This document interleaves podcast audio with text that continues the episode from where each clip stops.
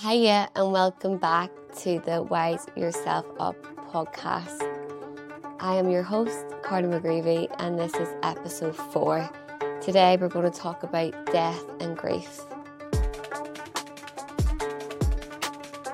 I'm going to share what I've learned from studying death and what I've learned from experiencing three losses in a short period of time, and what I've learned from each of you and each of your shares, which I'm so grateful for you offering to me and to everyone who's listening.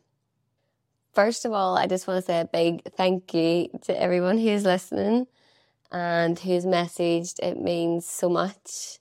It's so gorgeous to connect with each of you and to get chatting to you and to embed what you are sharing into the podcast. And I think the nicest thing so far has been that there's women from very different backgrounds messaging me that they resonate so much.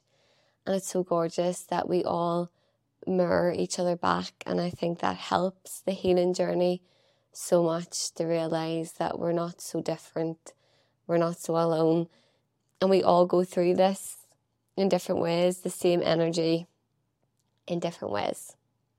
I'm currently recording on a very rainy, cold, Baltic Monday morning. It's actually the twenty-seventh of November, so I think this comes out in about two weeks' time. So yous will be nice and close to Christmas, which can be an incredibly hard time for grief.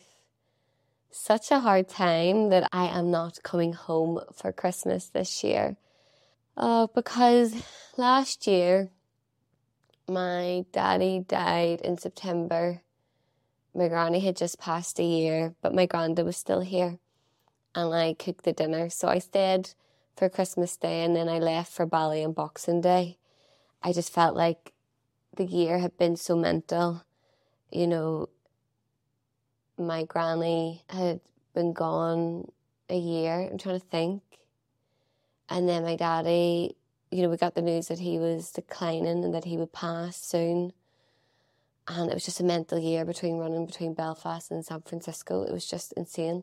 And obviously being freelance and trying to manage work and everything, it was a really, just a really hard year. And I felt like I needed to cocoon. And they say the belly is the liver of the earth. It's the healing energies of the earth. And it's, it's just home to me. And I wanted to go back, and I did. I wanted to go back to Bali to heal and recuperate. And so that's what I did last year. And my dream was always to do that again next year, which is why I only got a lease in my apartment in London to November. And everything's worked out. And I'm heading back, much to my mother's dismay, and going back to Bali before Christmas, because everyone in my family's in a couple. All my friends are in a couple. And I was never really into to Christmas, even when I was younger.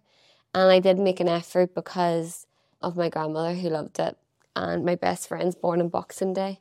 But sure, now she has a wee baby, she doesn't go out. So that's even more reason that I, I don't think I've been out in a few years on Boxing Day. I actually can't remember. I just don't like the queues and all. So anyway, I'm rambling on here. I'm going back to Bali, which I'm delighted about, because I'm avoiding Christmas and just the pain of my granny and granda being gone. Um, yeah, so that's what I'm doing. For some reason, in two thousand nineteen, it dawned on me. Now, why it dawned on me this year, nothing happened, my granny and granda. Like, they were both, my granny was still running about everywhere, going to every social event she could find. And my granda was grand, although he probably slowed down before my granny. In reflection, you know, he stopped walking. He used to walk into the town and back and be out and about torturing every person he could find in Belfast. Um, for some reason I realised, you know, they're getting older. So they would have been like, my granny would have been, if you're talking two thousand nineteen, that's four years ago, she would be ninety-one now. She was about eighty-six. Yeah, she would have been about eighty-six, say. And I was clicking on to, like, I don't think we have many more years left. Maybe we could have another ten, twenty, please God. But, you know, on the other hand, we might have very few. And a lot of my friends have been through a lot. You know, my, I have a best friend who lost two baby girls, another friend who lost her sister at just twenty-five and her sister was thirty-five. My friends have lost their mothers at eighteen, fathers in recent years. There's been so much death in my circle of friends, which maybe brought it more to my awareness that, you know, I was going to experience this. In two thousand nineteen, I decided I wanted to do my three hundred hour advanced yoga teacher training. And I didn't want to do asana. I didn't want to go and learn more advanced yoga poses. That's not what calls me to yoga, even though I absolutely really enjoy moving and skillful movement and challenging myself in that way. That's not where my deepest curiosities lie. It lies in sex, death, and life. My teacher was offering a course in those three subjects and through the lens of yoga, so everything just aligned. It's funny how the universe does that for us, isn't it? But it really did. I booked the course in November two thousand nineteen. I think it was the death element that probably put me the most into that, because the thought of losing my granny and granda gave me a panic attack. I just could not imagine my life without them, because they were like my mummy and daddy, and I lived with them all my life and I just adored them so much, and I couldn't imagine my life without them, and I didn't want to. But I knew I had to accept this.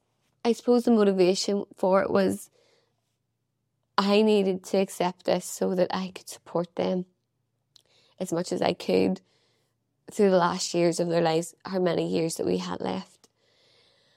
Weirdly enough, I've told you this in, I think it was episode one, but I'll, I'll go over it again. So before Halloween, it was October two thousand nineteen, I went to a White Witch, which a client of mine recommended me. It was Holly. If you're listening, Holly, it was you who sent me to this White Witch. She only sees women. I went to her, and of course we were drawing tarot cards, and I drew the death card three times, and I was like, oh my God, I'm going to study death and I'm drawing the death card three times. Great. And I was like, oh shit. And she seen my face, like, you know, all the colour drained from it. It was not a good moment. I just looked at her, the White Witch, and uh, she goes, don't worry, it won't happen for two or three years. And I was like, oh, great, great. And I don't think I dwelled on it that much, but I sort of felt like I knew that it was true. You know, you get these feelings in life where a part of you knows that you're being told truth, even though you've no tangible reason to know what you know. So that was grand. And uh, my granny goes out every Wednesday night. And I was sleeping in my granny's house, and she went out on this Wednesday night. And I was flying to Bali on the Saturday. It was very close together. Could have been even a shorter time period than that. And my granda used to box in his sleep because he's a rocket. And he used to fall out of bed. So I'm lying sleeping, and I would be very sensitive to noise when I'm sleeping. And um, I heard this thud through the night. I was like, oh my God, this rocket has fell out of bed again. So I got up and went out in the landing, but there was my granny lying on the landing, and she had collapsed. That was the turning point for my granny. I rang an ambulance, and she was so shaken up, and she had vertigo. My granny Adeline had vertigo. Since then, she never left the house since. Everything changed. We were a very lucky family. You know, there were seven sons and daughters, twenty-odd grandchildren living in Belfast. So we all took turns in caring for them and made sure that they were never left alone since this day, really. My granny stopped cooking, stopped leaving the house, and, you know, everything changed. So I had went away for the month of November, was back in December, and so in the November, I went to study death. And so it was through the lens of yoga and a Tibetan lens of looking at how the body passes and the soul transcends. And, you know, it's whether you're open to believing in that transition. I'm not going to go through all that crack, but I think the death week was the last week of the course, because it was the most charged, as you can imagine. So I want to share with you the practices that really stuck with me and that I really urge you to practice too.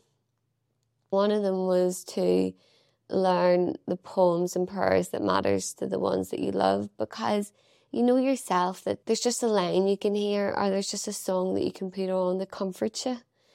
And if you are blessed with knowing, and it is a blessing and a curse, but knowing that your loved one's going to pass soon, then you can prepare the space in which they pass as much as you can that really comforts and supports them, so that you can have music that's on, you can whisper words that matter to them. Because it's funny, so the first sense that develops in the womb is the ability to hear.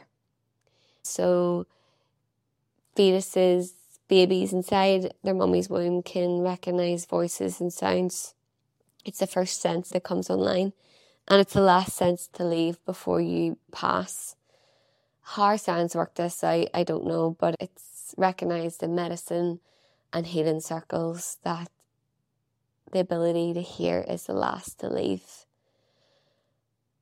That's why it's important to keep speaking to your loved one as they pass. This is what was told to me in palliative care. They will tell you the same, that you keep talking to them, you keep affirming them, you keep letting them know that you're there and that you'll never leave them. You can speak words in their ear that will calm them in their transition to the next world. I believe in the next world, and I know that some of you may not. That's really your journey and your choice to make in whatever you believe in. But I absolutely believe, I don't know what it is, by the way, but I believe in the next world, that the person who passes, energy can't be destroyed, right? And that you have a relationship with them in a different way, in a new way. That's the teaching in yoga, and the Tibetan teachings would be that the person is moving to a new world and that they are in a new form. My granny was holy, and I didn't ask, I don't think I asked my granddad what favourite prayers he knew. Funny that. I asked my granny what was her favourite prayer. And I didn't go to her, here, granny, what prayer do you want me to whisper when you're dying if I get that chance? Like, I wasn't going to put the fear of God in her, because me and my granny spoke often about dying, because she was aware that she, that it was coming.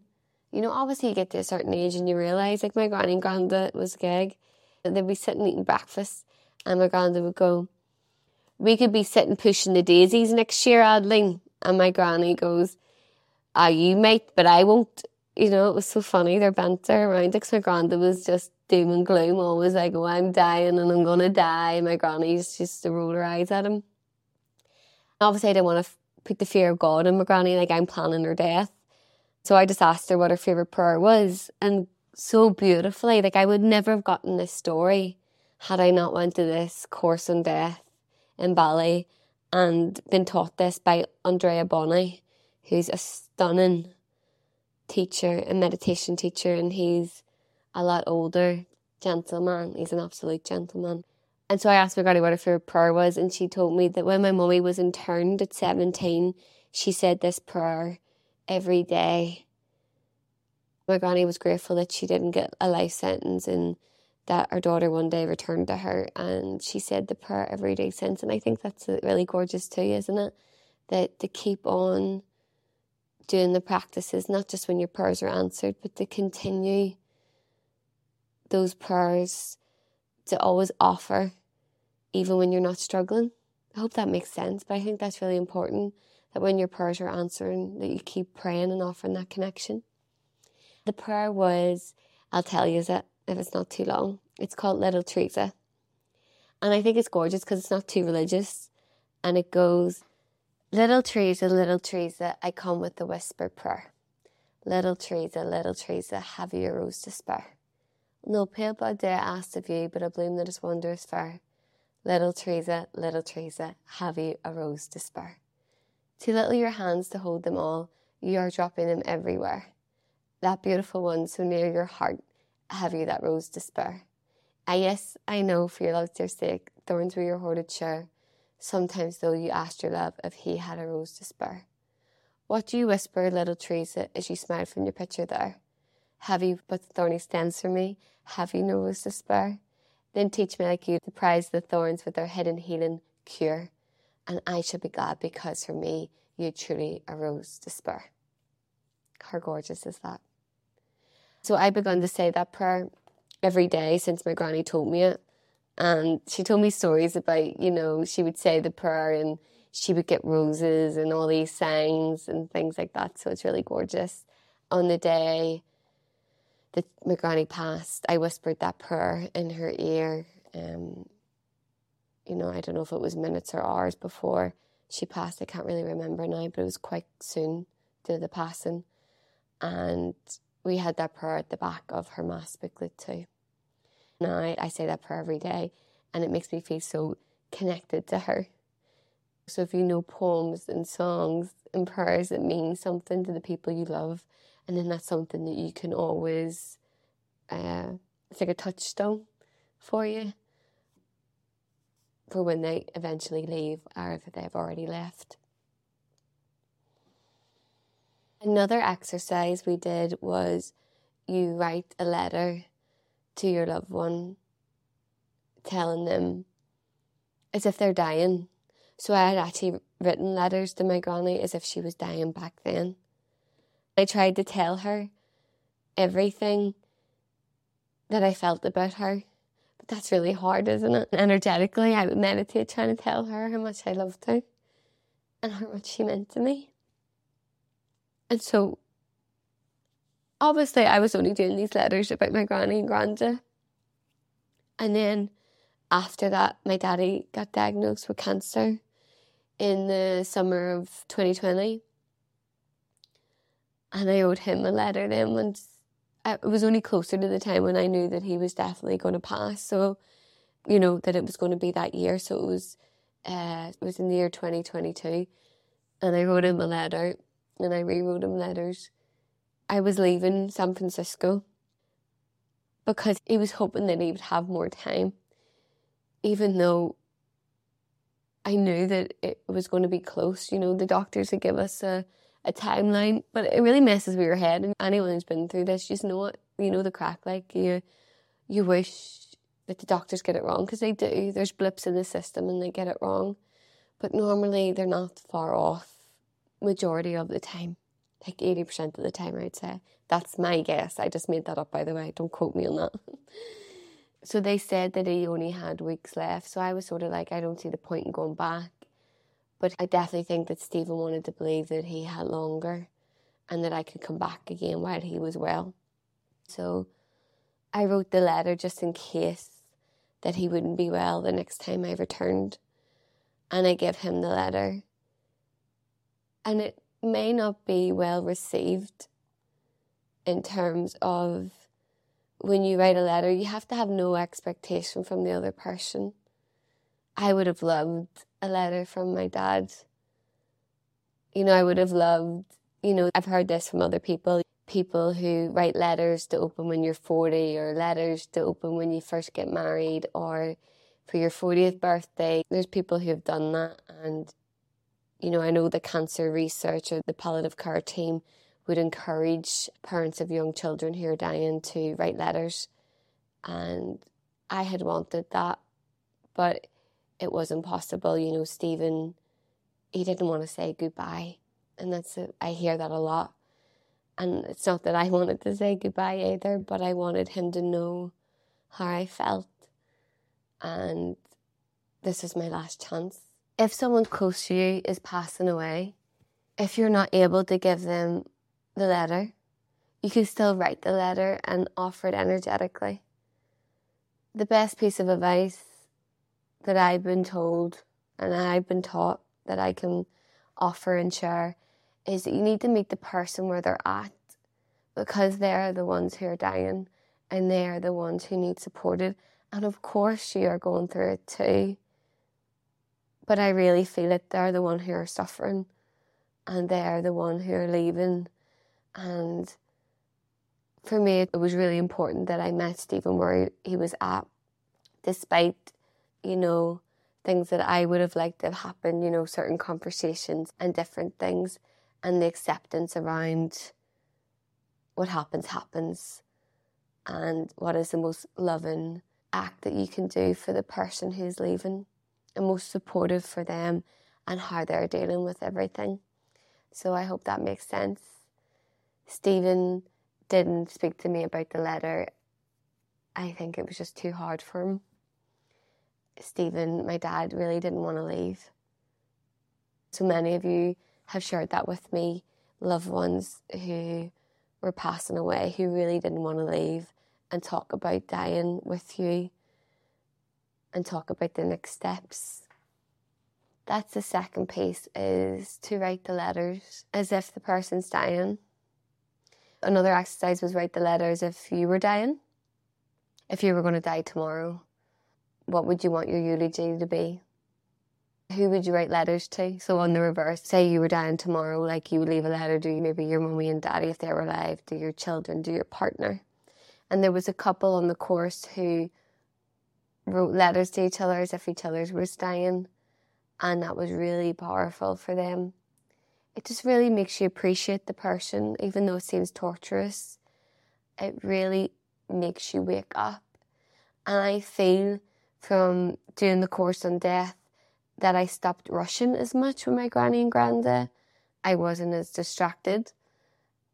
I was really treating all my interactions with them as if it was my last. As much as you can, you know, do that with life as well, but it definitely made me rush less and be more present and less on my phone and really listen to them, really take loads of more photos and record them. My granny didn't like to be recorded, so I didn't do that, but I try and write down her stories and just be really present. And that was the gift of writing these letters, was to connect you to death. I can't remember if it's David Kessler or who it was who said this quote, keep death close if you want to have a full life. Keep death close. That is the practice that you're doing here by writing these letters, is that you're keeping death close, the very certain reality that you will one day leave and the people that you love will one day leave, and we don't know what order that's going to happen in. What plays on my mind now is, how would you like this world to meet grief? And the problem is that the world has no space for grief. This capitalist twenty-four seven world has no space for grief. I mean, when we really think about it, it is ridiculous that we expect people to return to work days after losing someone so close to them, and that if it's a friend or a family or someone who's not immediate family, we are not supported. Like, it's crazy. When my granny died, like I said, I had a lot of friends who've been through a lot of loss. So I had that resource to ask them what their advice was about taking time off work. And I'm freelance, so it is very hard. It's really difficult. The fear of losing your business, losing your customers, all that scarcity mentality. But we really want to make decisions in line with the Buddhist teachings. This is what I believe in, by the way. That we really want to make decisions out of love, not out of fear, because that's so contracted and so restrictive. To make decisions out of love leads to a really beautiful life, is what the Buddhists teach. I asked my friends, how much time should I take off? And they said that I should take off at least a month. A few of them said that they took two weeks off and went back and fell apart. Some people went back after a week and we're snapping and falling out with everybody. When you're going through grief, you've very little tolerance, very little patience, so it's very difficult to work. And you're just so drained and exhausted from this whole experience, and I really don't think it's a space for creativity. Although, in time, your grief will make something incredibly profound for you, in time. And it's a lifelong journey. One of my favourite quotes from Tara Brach is that grief is eternal because so is love. It's forever. It's not done. I've had some beautiful shares from you that the grief phase as strongly as it did fifteen years ago. And in a weird way, that gives me hope, because I always want to feel this close to my granny and granda and my dad, you know? So when you feel the pain, it's feeling the closeness. The grief is the love. You don't want that to ever diminish, right?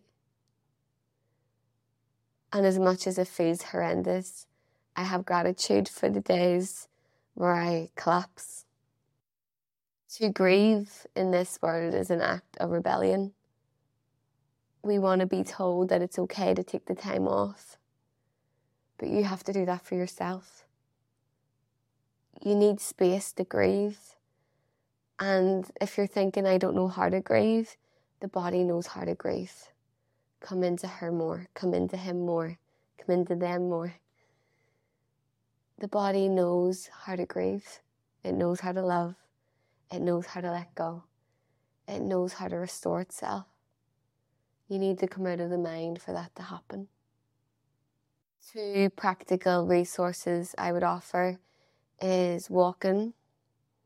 It is recommended by psychologists for helping people through grief, as it's slow and steady. You're not like spiking your heart rate. You're not putting your body into a more state of rest, which exercise can do depending on the intensity. So you want to do something that is going to not bring you into a very aroused mode. Walking is great. It gets you outside. It's slow and steady and can really help regulate your heart and your breathing. It's grounding and restores you and gets you out in nature. And secondly, I really recommend the cold water. Getting into the ocean, where we all came from is water, right? Our mother's womb, our first evolution, we were blobs of cell in the water. So coming back to the water brings us back to the origins, and we remember that this is all meant to be, to be born and die. It's linked to the mother, that maternal energy of nourishing you and nurturing you, which is what is needed. I read a beautiful quote from a girl, and her name is Charlotte. And I'm going to ask her permission about sharing this, but she had a beautiful mushroom trip. And she talks about connecting to how well cared for you are as a baby. Can you care for yourself like that now? Really attend to yourself, and it really stuck with me that you really need to take so, such good care of yourself in the weeks and days post-grief. You really need to make space, and if you need to sleep, you need to sleep. You have to let the waves of emotion and the stages of grief come and go. Keep talking about them. Don't be afraid of upsetting people. I think a lot of people feel that way because it can be so painful to remember. And not that anyone could ever forget, but it's so nice to talk about them, I feel. And to share stories and things that you've forgotten. Only things that they said.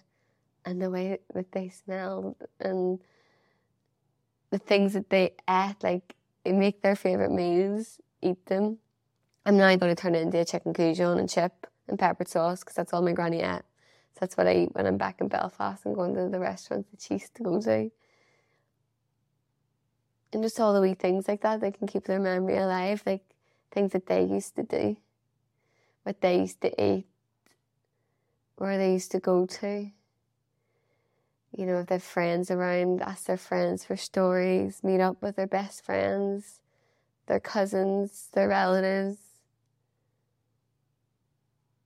Finally, grief is really connected to the organ of the lungs in embodiment and somatics.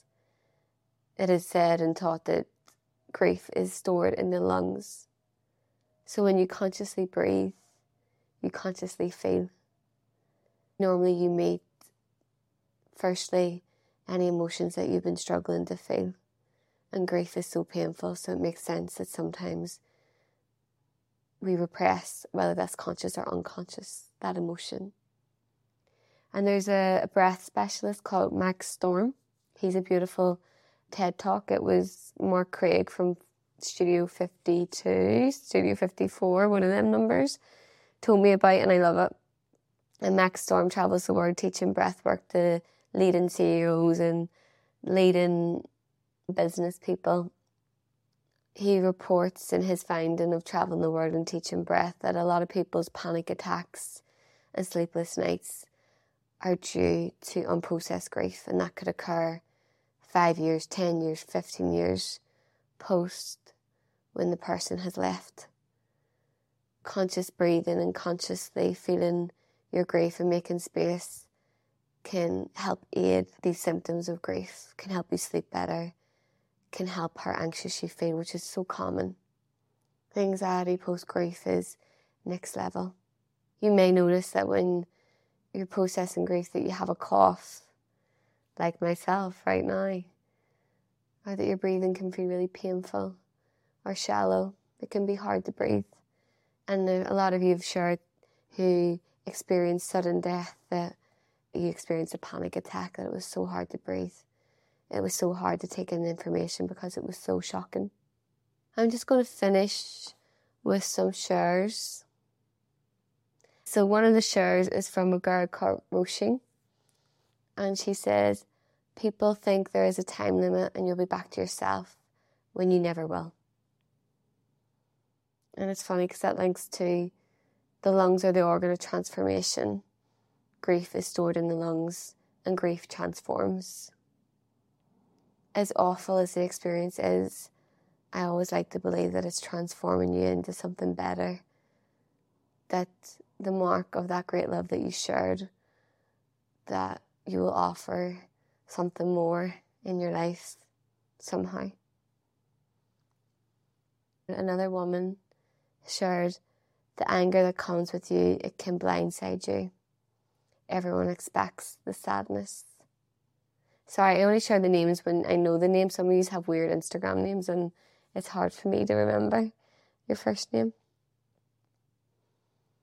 Yeah, a lot of people expect the sadness, but the anger is very real. Constant crying to and from work, crying the whole way there and the whole way home. Another woman shared. Total burnout. Another gorgeous woman, Lisa, shares after losing her husband, total burnout after seventeen months of surviving loss. I think that can be common after a sudden loss, that it's so shocking that you're just in that fight mode for a long time. And then we can go into collapse. We can sleep a lot and it can be difficult to stand up. It can be difficult to do the basic task of eating. It can be difficult to do very basic things.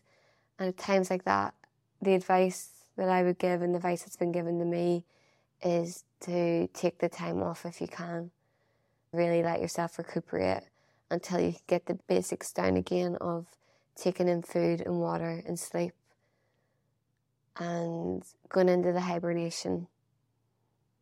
Depression is a period of recuperation too. A loss of presence, another woman shared, dissociating, us just not being there in close family and friends. And I think that's okay. It's just choosing whether you want to be around family and friends, and the balance between not isolating yourself too much and not distracting yourself too much with friends and family. Another person shared the physical heartache, the absolute brutality that you can feel in your body when someone dies. It's very physical, a very physical pain in your heart. I remember after my granny's funeral, I felt like someone had beaten me with a, a bat. It was weird. It was the day after that I felt um, like literally like I was black and blue. I want to briefly touch on this. A few people have a few different shares on this. Some people are so grateful that they took the time off and were able to care for their loved one, which is, it's a lot. It's a lot when your life is in that limbo mode, and it's such a gift that you got to be there for your loved one. And that takes a long time to recover from energetically. you will probably sleep for a long, long time, and it can take a long time for you to get your energy levels back up. Really allow for that. And another, showers. There's a lot of people who didn't think that the death would come so fast, that they thought they had more time, and they have deep regret around that. That's a tricky one, isn't it?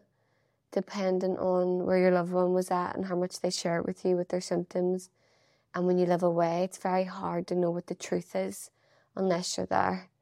Be so compassionate with yourself and acceptance. And I always like to think that perhaps that's what they wanted. Some people, I think, wanted to die alone. They didn't want the goodbye. Just as in relationships, there's no perfect breakup. And there's no perfect goodbye in death. Not that I've ever experienced. There's always, I wish I had more time.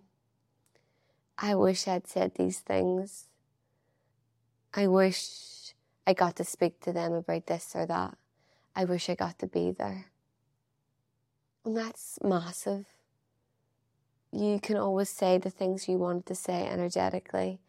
You can still write the letters now, even though the person's left suddenly, or that you didn't get to be there.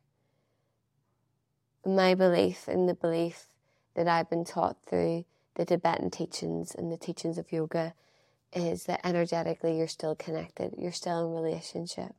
So you can still speak to them through letters, through meditation, and have the goodbye that you didn't get to have. I hope that you offer yourself so much compassion and so much forgiveness.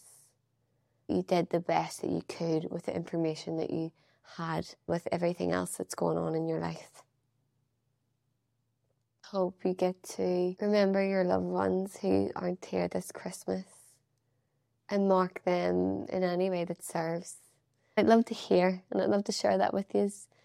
Any ideas you have, and I'll probably just share that on Instagram because we mightn't have time to share before Christmas on a podcast, ways that you're going to remember them and honour them. Be really gentle with yourself. You sleep as much as you can. You cancel plans if you need to. And you let the body tell you what you need and what you need to do. I'm going to finish with one of my favourite quotes, to encourage you to cry all those warm, salty tears. I think I shared that in an Instagram post recently, that it's a teaching of shamanism that when you cry warm, salty tears, you're being called back to the ocean to let it heal you, because it's cold and salty. It's gorgeous, that relationship. And this is one of my favourite quotes to help you honour your tears. There is a sacredness in tears. They are not a mark of weakness, but of power. They speak more eloquently than ten thousand tongues.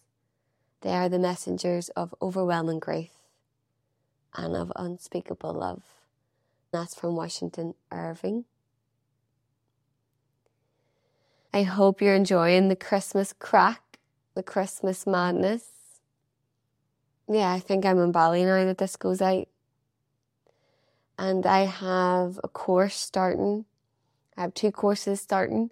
If you want to regulate and process your emotions and really connect and really take care of yourself in the month of January, I have a recorded course that you can work through at your own pace, which is Wave Effect one for beginners who are learning to feel and connect to their body. And then Wave Effect two, which is a course that is just is a wee bit more, that offers more spaces of stillness and silence. The best thing I could teach any of you is the practice of being with yourself, because to attend to yourself is the highest form of love, and that is really loving yourself. It's not doing, it's being, and this is what these courses teach. So if you want to join me and meet other gorgeous women, there's some room, and you can find out full details at w w w dot carla mcgreevy dot com. Thank you so much for listening. I hope you take really good care of yourself, and I am loving the community that we're building together. So keep emailing me, keep reaching out, and uh, we'll keep chatting.